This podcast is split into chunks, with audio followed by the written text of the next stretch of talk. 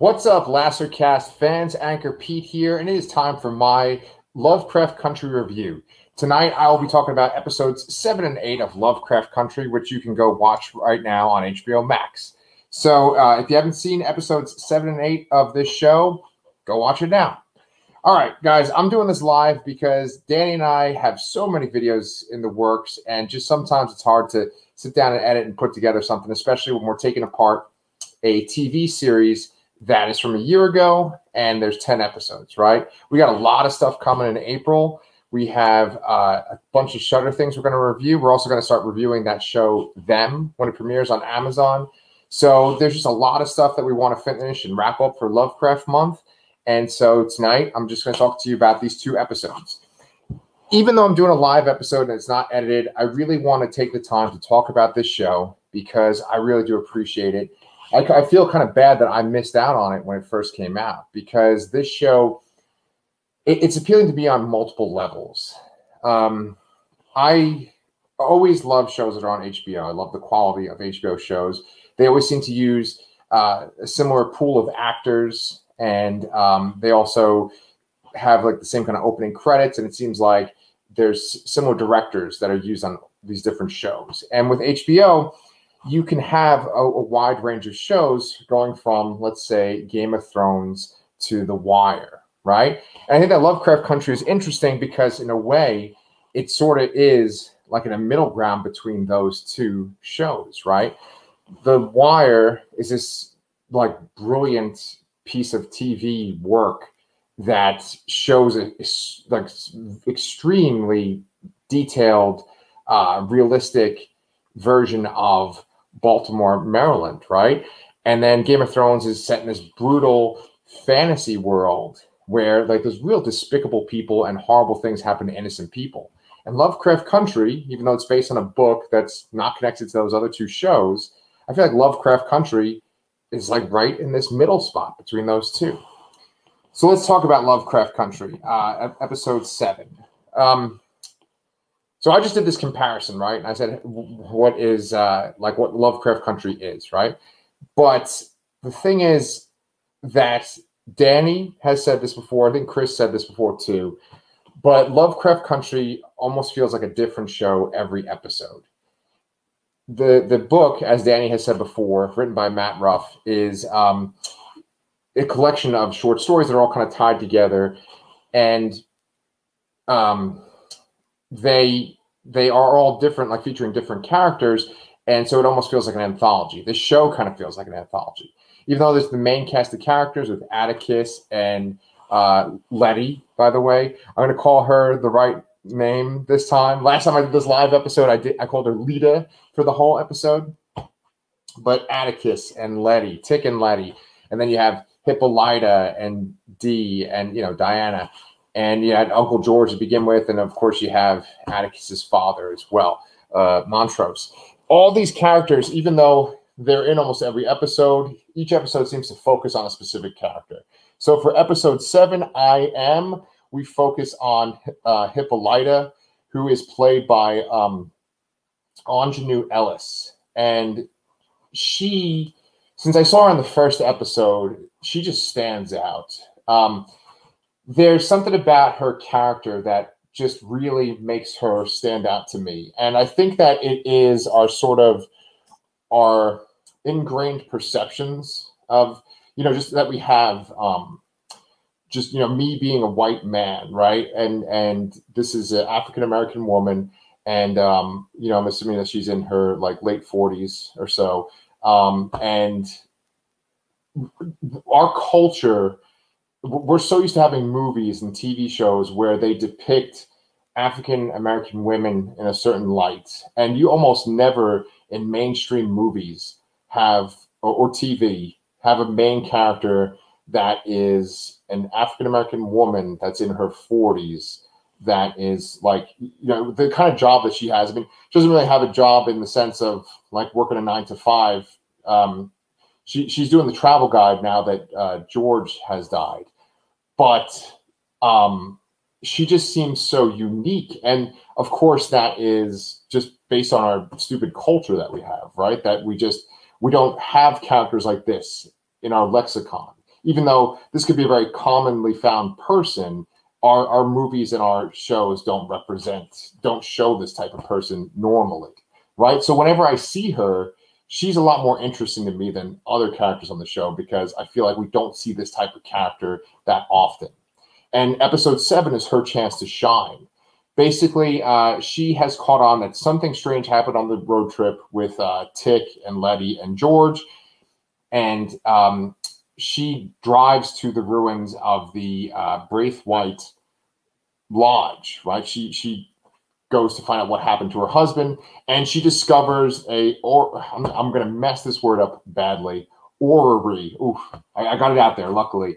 But yeah, I didn't know what an orrery. See, look at that orrery was until I watched this show, and it's essentially you know a, a 3D model of the solar system. And she takes it home with her, and she's trying to figure out what what is the significance behind this. How does this work? There's something about this, and she eventually figures out by looking at it on its side, or she's on her side and she's looking at it, that she has to tilt a piece of it. And once she does that, she's able to unlock it, and there's a key inside, and it basically ends up leading her to this observatory, and it gives her uh, it, it gives her coordinates that lead her to this observatory in Kansas. She travels there, and um, when she's at the observatory, she's able to turn on this device that essentially opens up like a portal in time and space. And uh, Atticus, he does a little bit of investigating on the side on a different kind of plot, but he comes to that observatory and he finds her. And there's right when there's two cops that are there, right? And there's um the the one cop I, I, gotta write his name down. This is a little tough when you do it live, but there's so many different names in the show, and uh, there's so many different character threads. But there's that one asshole cop, this this one uh, white cop that he's oh, I hate him so much. Let's see. Uh, whatever. He, he's this cop that I'm, you know, you know who I'm talking about if you watch the show. He's the cop that is, um, he knows about the lodge and he he knows magic, right? And he plays a bigger role in episode eight, which we're going to talk about. The cop has had these two people staking, these two cops staking out the observatory. They go to, you know, stop Hippolyta when she goes to turn on the device. Um, one of the cops actually falls through the portal that she opened up, and then um, Atticus shoots the other cop, right? And he's just laying there bloody. Now, unfortunately, uh, as that cop dies on the floor, the uh, page from the guide that her husband used to work on, there's a page of it and it's stuck with the cop. So that kind of incriminates her, right? Anyway, Hippolyta gets sucked into that portal too. And what follows is one of the most imaginative sequences I've ever seen on an HBO show, right? She she lands on a distant planet and we see this big spaceship. And it's not it's not smooth and and like, you know, it's not a flying saucer. It, it's sort of organic looking. You know, if there was a sort of Lovecraft aesthetic to ships, I, I think that this might fit it and these two giant beings walk towards them. They look kind of armored. They have they look sort of like you know kind of like Iron Man, this big armor, but they're gigantic, right?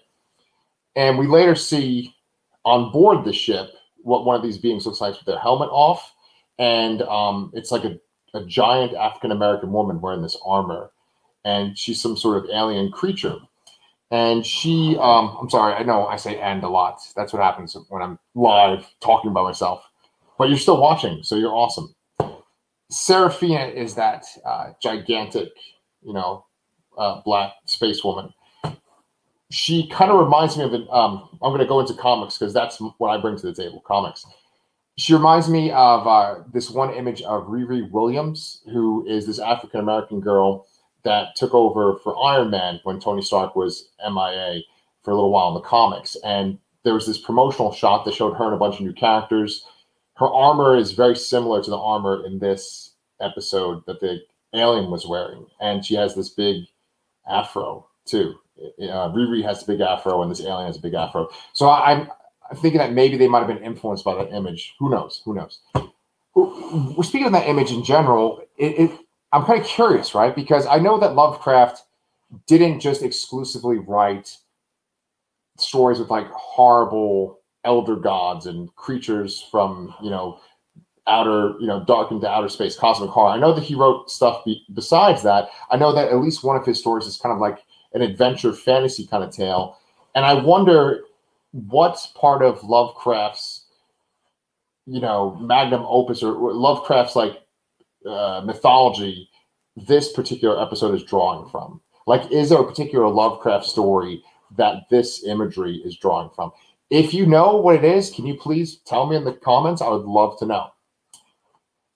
Besides that, um, Hippolyta is asked by the alien, Seraphina. Well, she's not asked, she's actually told, um, You are not in a prison. Where do you want to be? And she's told to name herself. And so Hippolyta kind of can't believe that she's being asked, Where do you want to be? And just almost like sarcastically says that she wants to be dancing on a stage with uh, Josephine. Wow, I wrote down her name. And uh, I think I wrote, I think it's Baker, but I can't even read my own penmanship. But I think it's jo- Josephine Baker. But it's a famous historical like dancer. And so she just all of a sudden ends up in France and she's just dancing on stage with a bunch of women that are scantily clad and they look like, you know, what you picture from like uh, the Moulin Rouge, right? And at one point, it even leads to a montage where the Moulin Rouge song is playing too. You know, they "Get You, Get You." I'm not to sing it. I'm to say you guys that. Um, but anyway, she, she's dancing, and she all of a sudden has been transported to this area, and it's great because you see Hippolyta live in this moment that she wants to be in. She feels free. She feels liberated. She's with all these women, these creative types, and she's just kind of smoking, and she's cut her hair a different way and she's just like living it up and she feels alive. She has this conversation with Josephine Baker and she admits that, you know, she, there's this one fantastic line that she says. Uh, oh, well, she says it to her husband, George, later, spoilers. But um, what she says to Josephine Baker is this excellent line, too. She's talking about white people and the way that she acted. She felt like that was the way that white people expected her to act. And she says this line of, it feels like a smart way to lynch me without noticing a noose. And I just thought that was a, a brilliant line. Um, there is no way that I could, as a white, you know, uh, man, right, uh, it'd be like I can relate to that sentiment. But I, I will say that one thing I can relate to is the idea of feeling like you have to be a certain way. And her thing is in a racial level, which I'll never be able to connect or understand because I have such a privileged background, right? But um, just that idea of that you have to be a certain way for people and you change who you are, that is a big part of this episode, right? And that's a big part of this show in general, too. One of the things that's so awesome about this show is that it takes the idea of this is this is your box that you fit in. This is your life that you're stuck in because of the color of your skin. This is the circumstances that you were given. This is what your life is like. And it's pretty miserable, right, for African Americans living in the 1950s, right? And then all of a sudden, here's the fantasy aspect there is magic, and it can take you outside of that box.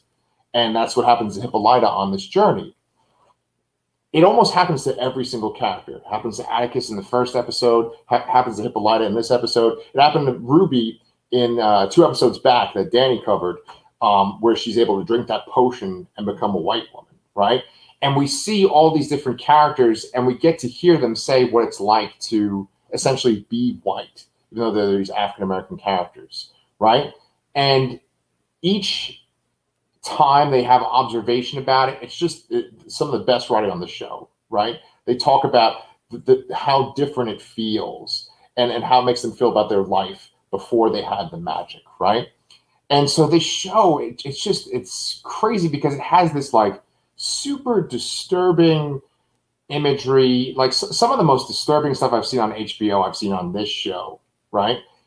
And yet it has this like really strong racial allegory and I, I'm just really glad that Danny and I decided to watch this for this month. So anyway, I want to tell you about this other quote that I thought was fantastic too. After Hippolyta um, realizes that she got everything she needed out of that experience dancing in France, she goes to this other uh, world. She's teleported to this other time, this other world where she's like a warrior woman, and she leads a whole race of warrior women because she has so much anger in her from what her life has been like thus far. After that sequence, which was cool to look at, um, she then says that she is Hippolyta. She is George's wife. And she's transported essentially back to the first time we see her on the show, where she's with her husband, George, before he goes off on his journey, right? When she's there, she has a discussion with him, and she says this line When I was a kid, I thought I was big enough to have every right to name something out of this world.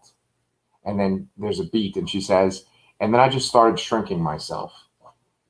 And uh, wow, I actually just got emotional just saying that line because that's the way that we are, right? As a kid, we have this perception of the world. We feel like we can do anything, and then the world kicks in, right? And the story they're trying to tell in Lovecraft Country, it's that like you're going to have this miserable life in this kind of setting as African American, right?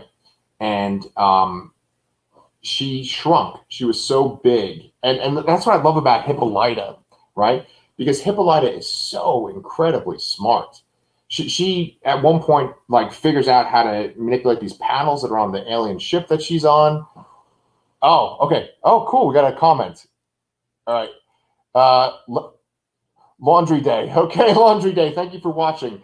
Uh, she was Hippolyta, the Amazon queen, mother of Diana, aka Wonder Woman. Absolutely. Yes, yes, that is true. D, her name is Diana, Hippolyta, Wonder Woman. Very good catch there, Laundry Day. Um, and so just that's the way this show is, right? Is that it has this allegory. And so Hippolyta says that she wants to go back to her regular life because she has to take care of Diana, right? D, like you just mentioned, Laundry Day. Um, and then that's that's pretty much it for the episode. Besides that, in this episode, we also learn that Letty is pregnant, and so we know who the father of the child is, right? Anyway, I'm going to go kind of quick through episode uh, eight because we already are 17 minutes into this. But episode eight is called Jigaboo, and it probably has the scariest imagery in the entire show so far. I, I haven't watched the show yet. Danny's watched the whole show. I haven't watched it all the way through yet. But the imagery in this episode is probably the scariest stuff. You, you, guys probably remember it from like the commercials or if you've seen it, but there's these two twins that we see throughout this episode. Um, and they are, I gotta look up their names because they're in the credits. They're listed as, um, yeah, you know, ah, Topsy and Bopsy. That's their names, Topsy and Bopsy. And they are these sort of like caricatures that you would imagine from some sort of like racist cartoon about African American children from back in the day, right? And when they play, when they come out, there's this song that's playing about like knocking on the door and like letting someone in. It's just it, the way that the music plays is real creepy, and the way that they move is real creepy too. And yeah, that that's the kind of stuff where I mean, I'm, I'm in my garage right now taping this, and I'm just kind of looking over my shoulder now, just getting kind of chills from that episode. The reason why there are ghouls like Topsy and Bopsy is because this episode focuses on D, Diana, um, who the uh, cop that knows about magic, he finds her and he puts a spell on her. It's real disgusting. He actually like hawks up a loogie and like rubs it on her head, and he makes it so that she can't tell anyone about his discussion with her. And he wants to know where's your mom because he found the travel guide page on the dead cop in the observatory.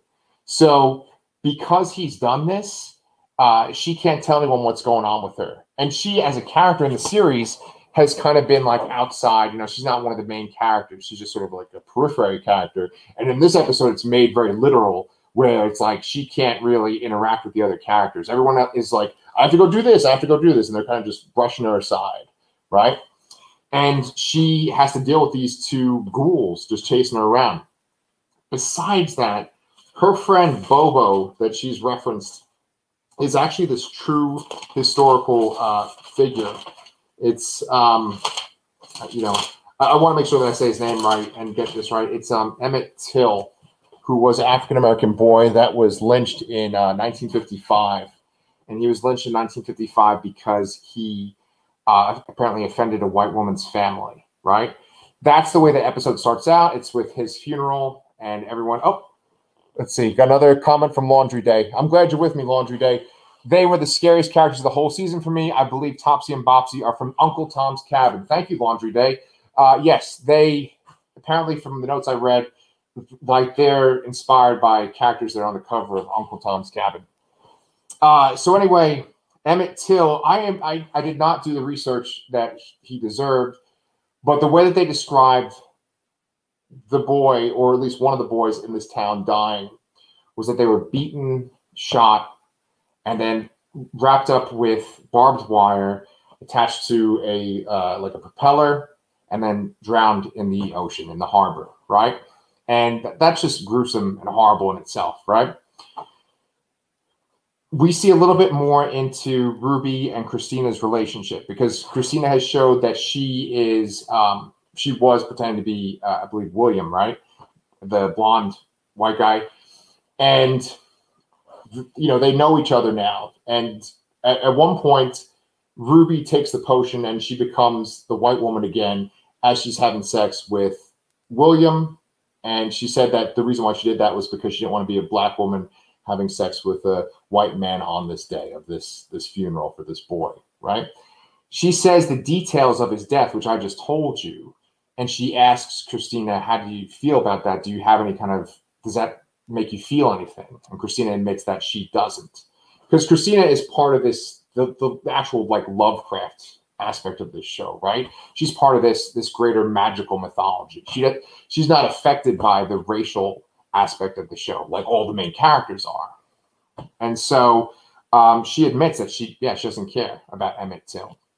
This leads to a scene where she pays these men to beat her and and to kill her the way that Ruby described being killed.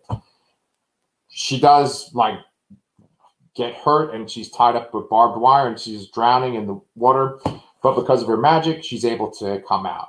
So, as you can see, like it doesn't affect this white woman, right? Um, and you know that's this allegory just right in your face, right there. That that horrible stuff can happen to the white woman, but she's able to kind of bounce back because she has this power, right? Um, besides that, we get to see uh, Yi um, Jia, right? She comes all the way from South Korea to confront Atticus, and that makes Letty find out what happened between Jia and Atticus. Jia actually explains what she is to Atticus, and she also tells him, "Hey, you're gonna die, and you're gonna die soon. You're gonna die uh, with this ritual that Christina is gonna perform. Uh, the autumn. I can say some of this shit when it's live autumnal equinox, right? That's like a time that happens. There's going to be a ritual. Atticus is going to die. And so um, Letty wants to get Atticus to be um, invulnerable so that he can't die. And Letty knows that Atticus is the father. Atticus happens to know a little bit about this baby too. I'm going to look at your comment in one second, Laundry. I just want to get this one point. Because when he went through the portal in the previous episode, he went to the future and he found a book called Lovecraft Country, which was written by his son. And it's interesting because he says to his father when he's explaining the book, he says that the book is very similar to what's happened to them, except that Christina's a man and Uncle George lives in the book, not in the, the show, right? And I think that like his comparisons he's making are like the differences between the HBO show and the book Lovecraft Country, right? So I thought that was like a cool little nod. Uh, now I'm going to say what you put here, Laundry Day. Let's see.